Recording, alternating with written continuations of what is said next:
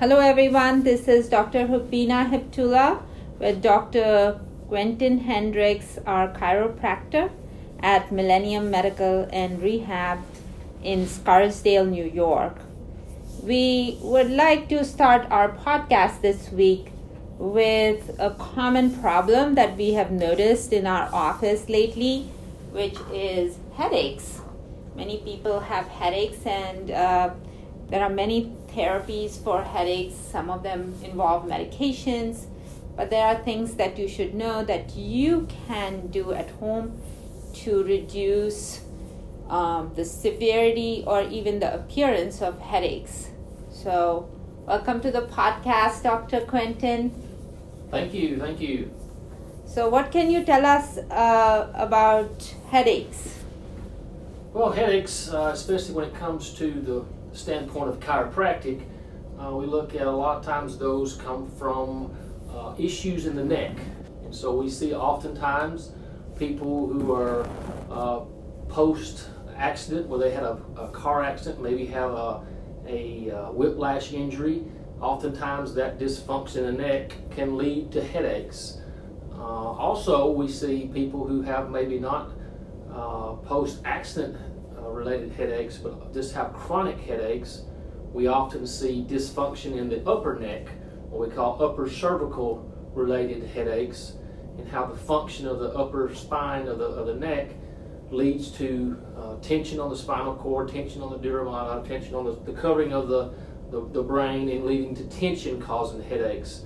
Uh, headaches are very complex because there's so many things that can contribute to uh, your health that can lead to headaches. You know, we see them, people with high blood pressure end up having headaches. People uh, who have uh, glucose issues can have headaches. So they're so complex, so we have to work through each patient's uh, condition to see what's contributing to their headaches.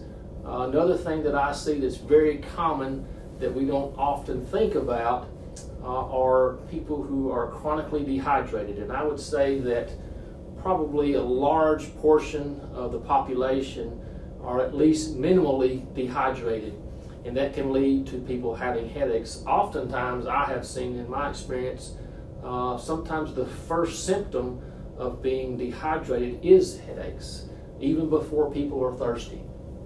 So there's many, many things that contribute to headaches, and so we have to oftentimes decipher that with people to figure out what it is. Even, you know, obviously our dietary intake, how we eat, uh, can contribute to headaches. Uh, the types of foods, obviously the amount of foods, can change how our bodies function and can oftentimes lead to headaches, whether it be a sensitivity to a certain type of food or also just the not proper nutrition that can lead to headaches. So we, we have to look at those things as well. So we have to figure out why people are having the headaches so we can better serve those people to help them. Uh, and of course, uh, back to chiropractic, postural changes. People who have poor neck and head posture, uh, which we see so often today with our what we've been referring to in our office as tech neck, you know, where people are always looking at their technology, their laptops, their uh, tablets, their, their phones, and so their posture, their head posture is forward and down, which leads to stress on the spine and changes in posture that can lead to headaches. So there's so many factors and it's so complex, and we have to look into each one of those things. Is there a particular time of the day when headaches happen that is most concerning to you? Um, well, I would say to me, the most concerning would be if someone uh, has no headaches throughout the day, but only when they have it at night. To me, that seems concerning because it seems something that's outside of the functional side of what they do. Uh, it may be outside of, of what they're doing or intaking through the day, so it's something that's more uh, hidden from what the cause of it is. If we can isolate a cause, so if I eat a certain type of food and it gives me a headache, then we can figure that out pretty easily. But when someone just has a random headache only at a specific time, that's a little more concerning to me. Yes, I think that would be a time that they should see a neurologist Sure. or um, you know get an evaluation of their brain. Um, I think also if the headache is associated with nausea or Mhm. vomiting, maybe much more concerning than just a headache that happens at the end of the day from a lot of stress. Right, right. Uh, sure, and you know the ones that also are maybe someone who doesn't routinely have headaches but has an extreme headache. You know the worst headache they can ever imagine. Oftentimes that's a sign of a, of a more severe issue that need to, to see their, their medical doctor about at a really quick time. Yes, there are times when headaches are a medical emergency, and you know they may be having a bleed or you know burst of an artery or something like that. That could be very dangerous. And if there's any associated weakness that happens right away, you know, suggesting stroke, then definitely you need to go to the emergency room and get that evaluated.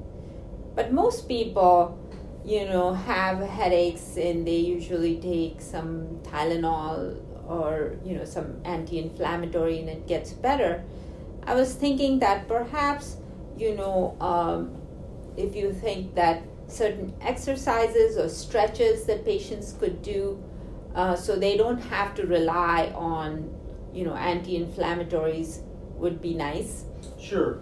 Uh, there's some things we were talking about earlier about neck and head posture. And so uh, the abnormal posture would be the head being forward and the neck being straight, and also incorporating the rolling of your shoulders forward, which is a very common posture we see uh, today because of our lifestyles. And so doing the opposite of that, I know it seems kind of simplistic, but we want to keep our shoulders back so our chest would be more outward uh, our neck would be more back and our, our head over our shoulders instead of our ears and being forward in front of our shoulders. So trying to maintain or to at least reproduce a positive posture with our head back, our shoulders back, with our ears back over our shoulders instead of this lean forward posture.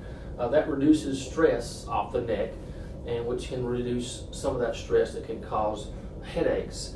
Uh, also just some basic common stretches of the neck. We have uh, the, the basic motions of our neck would be turning our head side to side or leaning our head side to side or even turn, moving our head forward and back. Uh, being able to do those motions to their fullest. So if I have limited motion in leaning my head to the right, I obviously need to stretch those muscles on the left side of my neck to be able to have better motion. And so just basic ranges of motion, if those are limited, then they can lead to tension on the neck, which can lead to tension and lead to headaches as well. So those are some easy, simplistic, without getting too technical in types of stretches that pretty much anyone is able to do uh, to be helpful for headaches. And you mentioned about dehydration and headaches. What do you think? Uh, you know, how much water should uh, people be drinking in the day so that they can have better hydration status? All right. I would say a baseline. You know, everyone's different because we have different uh, lifestyles. So some people are have a very active lifestyle, so they they may do lots of exercise or have lots of physical labor, so they may utilize more water, and some people may have less. But as a general baseline, I would say about one ounce of water per every two pounds of body weight, and that's a baseline. It may vary. If you're an athlete, obviously you exert a lot, you may need to drink more, and some people may need a little bit less, but that's a good baseline. One ounce of water for every two pounds of weight per day, uh, and that's a good way to start. One thing that most people, when I've recommended that, the first thing they tell me was, I stayed in the bathroom all day long because I was drinking so much water. And I always tell them you have to give it time. Uh, increase your water slowly to get to that point. And after about three weeks or so, your body usually adapts to that increased fluid, and you won't stay in the bathroom all day, every day from that point forward. So, um, many people confuse the different fluids um, hydrating the body you know, equally. So, what are your thoughts about, you know, other fluids? Do they hydrate the body or dehydrate the body? I, I think that fluid intake definitely hydrates, but some things hydrate less. So, if you have a, a, a fluid such as a high caffeine fluid, you're going to get the water from that, but you lose a lot of that water because of the effect that caffeine has on it. Similar to alcohol, uh, you're going to get very little hydration from that because of the dehydrating properties of alcohol. So we, when I talk about hydration and fluid intake, we're talking about water, and everything outside of that will be a little less hydrating, obviously. There probably are some fluids that may be even completely dehydrating, but for the most part of what most people drink on a routine basis, even sodas are slightly hydrating, but the effect of what you get from water it pales in comparison. Yes, so I just thought that we should be clear that water is what we are recommending. And what do you think about all the um, the the salt and the sugar in the water that they're putting like the Gatorades and things? Do do routinely people need that or only athletes need that? Uh, I would say routinely no. Uh, most people can hydrate perfectly well with water. Uh, we in a typical situation for our average person we get the the electrolytes or those salts or, or minerals uh, that we need from our food intake. Now, people who are athletes or highly active will lose those a little bit quicker than someone who's not, so they may need to supplement somewhat with some of those electrolytes, like the Gatorades or Powerades, although it's really not very much. It's probably, uh, if I drink a 16 ounce Gatorade, that's probably way more electrolyte than I actually would need even as an athlete, uh, because they're so concentrated. Uh, so maybe a little bit of supplemental type Gatorade, Powerade type thing for the very vigorously active, but for the average person, water is as hydrating as you need. So, are there some other conditions that uh, you think that patients can, um, you know, figure out and help themselves, like stress causing headaches?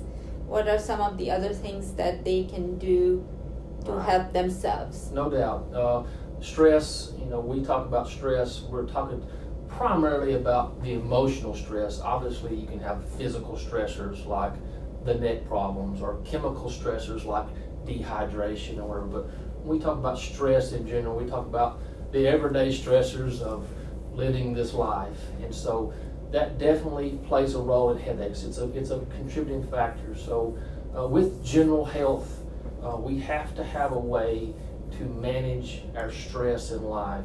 Uh, and there's various ways of doing that. There's so many different ways that people go into uh, to deal with their stressors. You know, some people meditate, you know, and, and the, the skill of meditation is a great stress reliever. Uh, some people are physically active, they exercise. And so, and we know for a fact that exercise routines reduce stresses in our lives. Uh, there's all kinds of ways that people use. Uh, we talk about gratefulness and thankfulness, just being aware of, of the things that are happening in your life and appreciating and being grateful for the things you have in life is also another stress reliever.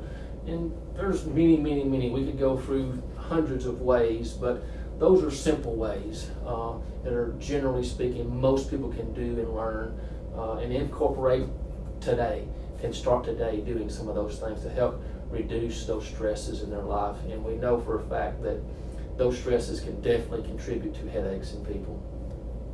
And uh, since you're a chiropractor how does chiropractic treatment help with headaches? Uh, primarily when we look at is we talked about this a couple of weeks ago when we, we kind of introduced chiropractic in, in these podcasts of reducing uh, stress off the spine.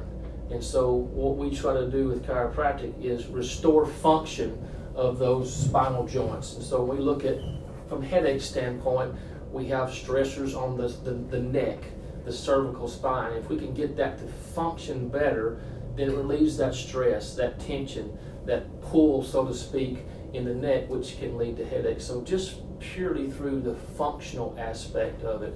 But also, when we look at chiropractic, it's also the neurological aspect of not only reducing stress off the physical structures, but reducing the stress off the, the nervous system, the nerves that can lead to those headaches. So, kind of both ways of physical uh, function, but also reducing stress on the nervous system to allow your body to function better, allowing us to have less headaches. Is a good example. Thank you, Dr. Quentin. It was great talking to you about headaches today, and hopefully, it's helpful to all our patients and everyone who's listening to us. Um, we appreciate your comments. Uh, like us um, and share our podcast with others who may benefit from this. And look out for our uh, videos on YouTube and on Buzzsprout for more um, video and audio blogs. Uh, take care, bye bye. And um, if you have any problems, call us at 914 472 2700 at Millennium Medical and Rehab in Scarsdale, New York, USA. Take care.